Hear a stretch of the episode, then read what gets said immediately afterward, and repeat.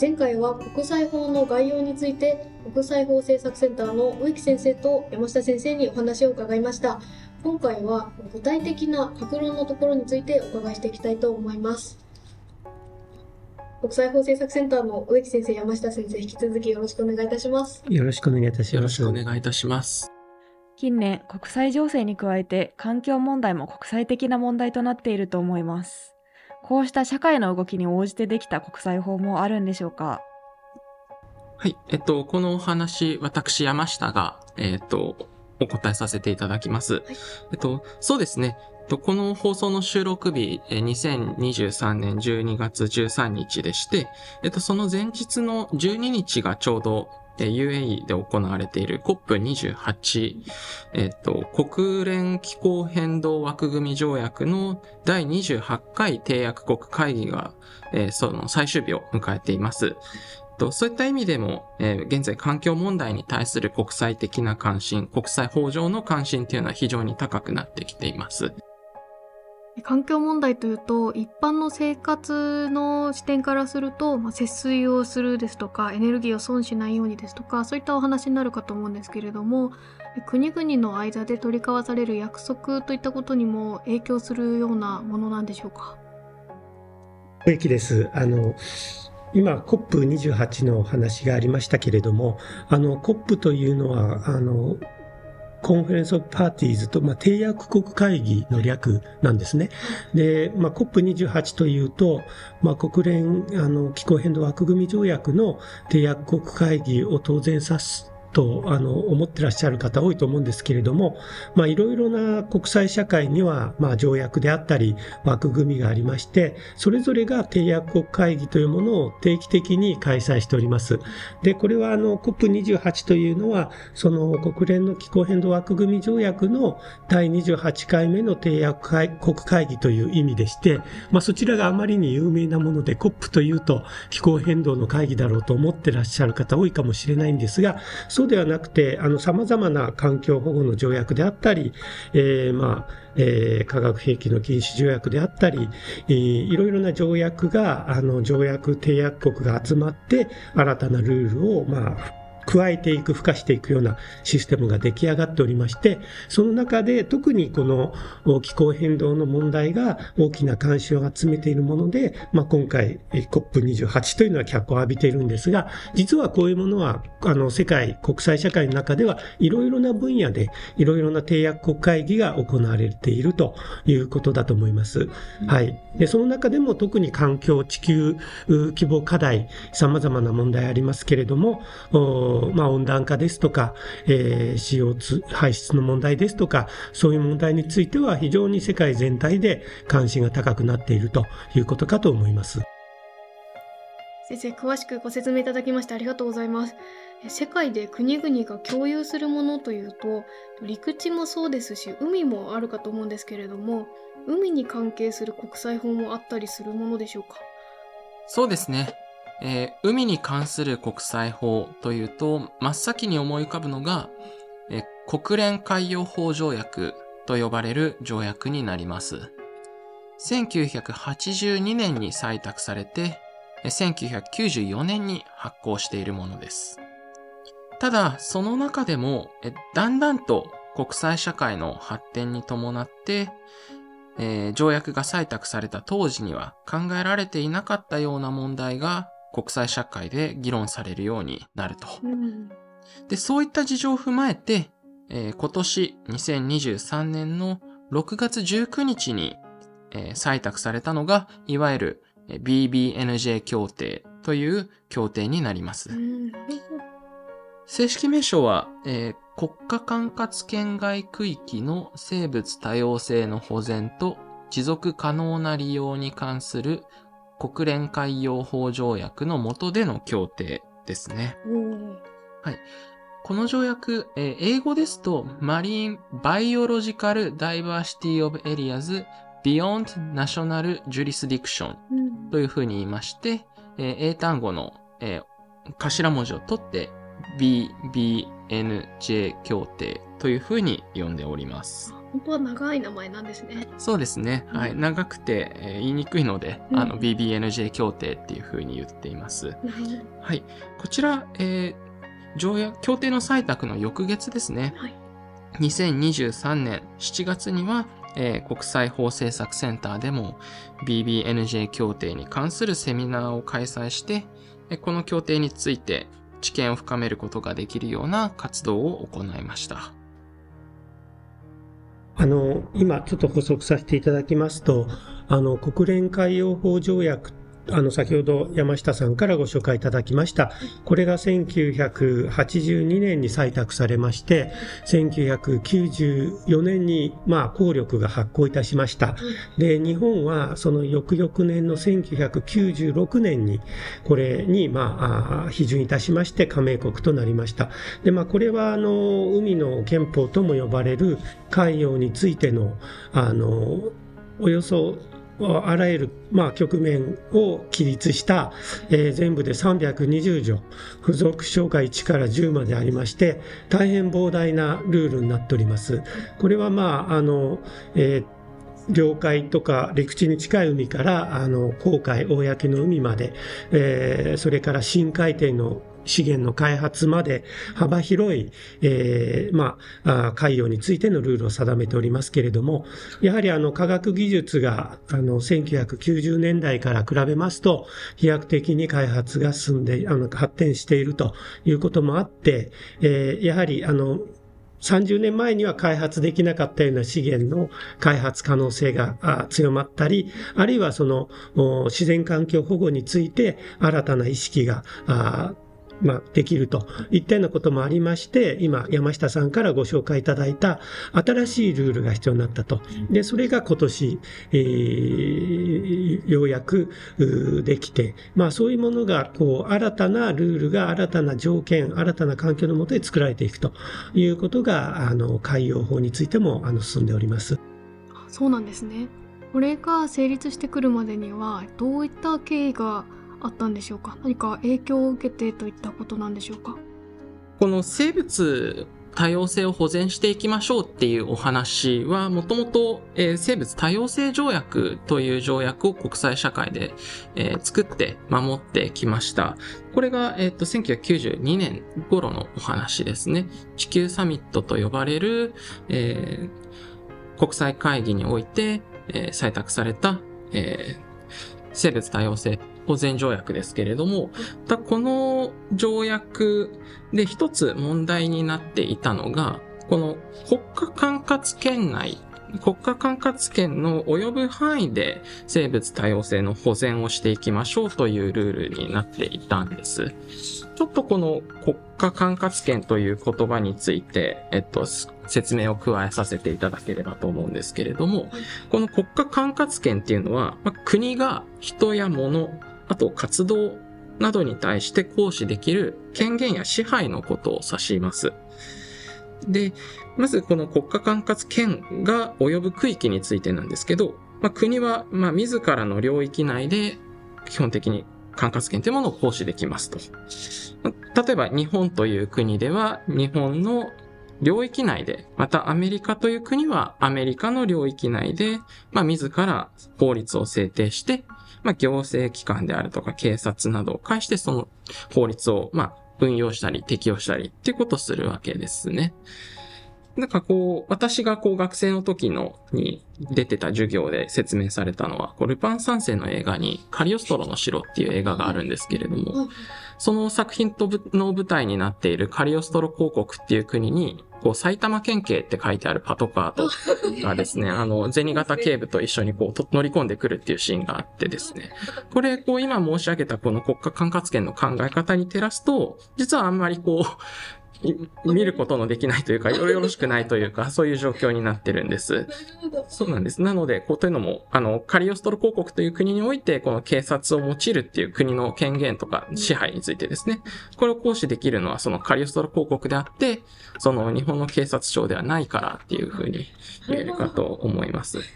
生物多様性条約の話に戻すとですね、はいこの生物多様性条約は生物多様性に関して国が守るべきルールを定めているものの、これは国が自国の管轄権が及ぶ区域において守るべきルールを定めていると。なので、航海ですとかはい、えっと、深海底といった海域ですね、えー国家管轄権が及ばないため、生物多様性条約のルールがこう当てはまらないと。そのような課題にこう国際社会が取り組み続けて、えー取り組み続けた結果として、今回、えー BBNJ 協定が生まれたということになるかと思います。あの、ちょっと補足させていただきますと、あの、地球上のあらゆる、うまあ、あ場所は、えー今、山下さんが説明された、ある国の国家管轄権。まあ、これはその、我々普通、まあ、領土、領海、領空というんですけど、ある国の領土がありまして、えーまあ、地球上の陸地というのはどこかの国の領土なんですね。まあ、南極大陸は少し問題があって、南極条約という条約が規定しておりますので、南極がどこかの国の領土かどこかの国の領土でないかということ自体が、あの主張が凍結されてるんですけれども、まあ、南極を除いて地球上の陸地はどこかの国の領土になってます。で、じゃあ地球上の海はどうかというと、えっと、陸地から、あの、先ほど紹介した国連海洋法条約ですと、陸地から12海里までの海は領海と言いまして、領海と言いますのは領土の海ということで、例えば日本の陸地から、えー12海里のところまでの海は日本の領海ですので、日本が管轄権を持つ。そこは魚は、日本の漁船は魚取っていいし、まあ日本の、えー海上保安庁の船が警備をするというところで、それはアメリカの領海はアメリカが警備しますし、中国の領海は中国が警備する。で、12海、12海、1海里っていうのは1.5キロですので、まあ12海里というと、まあ20キロ、陸地からまあ、まあ、仙台湾などを見ますと、そんなに遠くではないんですけどね。はいまあ、いずれにしても、あの、12海里までは領海で、で、その外に皆さんお聞きになったと思うんですけれども、まあ、排他的経済水域と200海里のところまでは、経済的にはその陸地の国が管轄権を持つと。だからそこの資源ですね、魚とか、えー石油とか、天然ガスとかはその管轄権。200海里までは、ですから日本の陸地から200海里のところまでは日本が管轄権持ちますし、アメリカの陸地から200海里のところまでは、えーアメリカが管轄権を持つと。で今山下さんが説明された国家管轄権といいますのは、ですから陸地プラス、まあ領土領海、領空、領土と領海の上の空を領空と言いまして、まこれが日本国で言えば、あの日本が及ぼす管轄権で、で、海について言いますと、排他的経済水域200海里があります。で、200海里までは、まあ日本の管轄権を及ぶんですけど、地球上って海がまあ7割ぐらいなんですね。はい。で、200海里取りましても、各国から200海里取っても真ん中のところにかなり残るんです海が。で、これをあの法的には国際法では公海と呼んでおりまして、公の海ですね。で、公の海は、え航海自由の原則というのがありまして、原則として、どこの国でも、どこの国の船でも通れるし、どこの国でも、まあ、原則、いろんな自由ができ、まあ、魚も原則取れると、まあ、いろんなルールはできてきてるんですが、その残りの、まあ、4割ぐらいですかね、が公海で、そこについて今まで生物多様性を守るルールがなかったんです。ああ、じゃあどうにでもはいなって、はい。日本の200海里水域までの管轄権、あるいはアメリカの200海里、えー中国、ロシア、まあいろんな国の200海里までは、それぞれの国が、えーまあ、まあ領土、領海、領空を中心にですね、あの、まあルールは決まってたんですけど、特に航海の海の底ですとか、ああるいは航海の問題は、まあ、あ問題が残されていたので、まあ、その部分について、今回の新しい条約が、まあ、規律を及ぼすということだという、ちょっとそういう位置づけかと思います。残っていた部分をこれから守っていこうということになったわけですね。そうすると、近藤さんどうですか？そうですね。協定と聞くと少し遠いことのようにも思えてくるんですが、今後私たちの生活とはどのように関わってくるんでしょうか？例えばなんですけれども、この BBNJ 協定で規律しているその海洋遺伝資源っていうのは、まあ、医薬品ですとか、新素材といったような分野の、えっと、関連産業の発展をもたらす可能性があると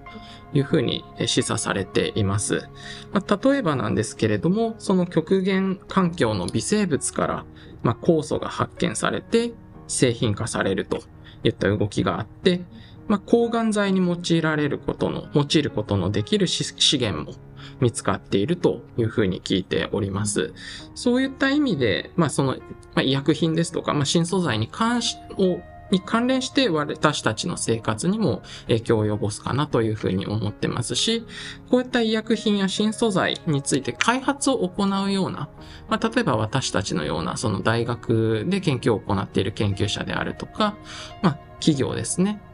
開発を行っている企業の人々にも、え影響を及ぼすような条約であるというふうに言えるんじゃないでしょうか。あの、この条約の適用対象となります航海の地下の部分の、まあ、海底にですね、遺伝生物資源、つまり今まで人類が利用できなかったような、まあ、遺伝生物資源が眠っておりまして、かつてはそれは、あの、技術的に開発不可能な深海底だったんですけれども、まあ、これが技術的に開発可能な、あそれだけ深海底ににも、あの、開発が可能となるような、まあ、テクノロジーだったり技術ができたということで、今まで人類が手にできなかったような遺伝資源、これが今山下さん言われたように、医薬品であったり、新素材、まあそういう意味では我々の日常生活のブレイクスルーとなるような、あるいは新素材の化粧品ですとかですね、まあいろんなポテンシャルがあるものがこれから利用可能になっていくと。で、その時にじゃあ誰がその今まで人類が手にできないなかった資源を利用できるのかと。で、これはあの地球上のいろんな課題についてそうなんですけど、えっと、技術と資本と、まあ、あいろいろな力のある先進国、あるいは先進国の企業だけが独占してしまうのか、その新たな未知のですね、資源を。そうではなくて人類全体に利益が及ぶような仕組みを作るべきなのかということが、まあ常に、あの、いろいろな分野で議論になるわけなんですけども、まあ今回のこの、あの、深海底の遺伝生物資源についても、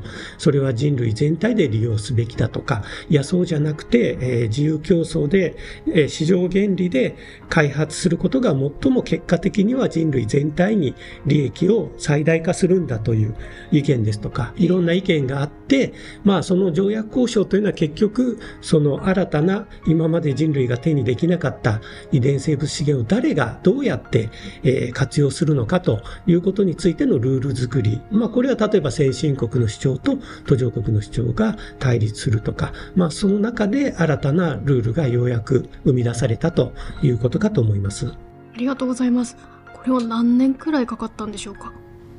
あの、まあ、2015年とかに、あの、国連総会で、まあ、ルール作りを始めましょうということのスタートの地点は、もちろん、あの、かつてからずっとありましたので、まあ、長め、長くカウントすればやはり約10年だと思いますね。はい。はい。はい。かけて作られて、はいあの、今回の BBNJ の新協定についてもそうなんですけれども、やはり国際社会の条約ですとかルールが作られる際には、必ずその、えーその時代時代の、えー、新たなあ問題があ議論されますので、例えばあの国連海洋法条約が、まあ私が学生の頃であったり、あるいは高校生の頃、国連海洋法条約の議論が1970年代後半から80年代初めに行われていたんですけれども、その際にはあの深海底ですね、深い海の底の鉱物資源、これをどうやってどこの国がどういうシステムのもとで開発するのかというのが大変大きな争点になっておりました。で、70年代後半には石油という資源はもう21世紀の初めには枯渇すると、なくなると。で、その時にじゃあ深海底の資源をどこの国がどういう形で開発するかというのがもう21世紀のエネルギー問題の一番大事なトピックだということで、あの、本当にあの、真剣に当時議論されておりました。で、その後、まあ、科学技術の発達もあり、石油は、まだ2023年の現在においても、石油我々使って、あの、生活をしているんですけれども、まあ、そのように、あの、時代時代に、えーまあ、人類があ将来、えーこの生活を安定して送っていくためのエネルギーであったり、まあ、生活に直結するようなあ資源の開発のあり方をめぐって、あの各国が、まあ、真剣に議論して国際社会のルールが作られていっているということが、まあ、あの、今回も BBNJ では、あ生物多様性えーの海洋の問題でしたけども、まあ、時代時代に応じてですね、あの、そういう形で国際法というのは、あ国際社会で議論され、作られていっているのだと思います。なるほど。ありがとうございます。ここまで BBNJ 協定について伺いました。先生方本当にありがとうございましたあ。りがとうございました。ありがとうございました。今回は社会とともに変化する国際法について具体例を交えて先生方にお話しいただきました。次回は先生方が国際法に興味を持たれたきっかけやその面白さについて伺います。健一からの質問コーナーもありますよ。国際法のこと健一も少し勉強できたかな？次回もお楽しみに。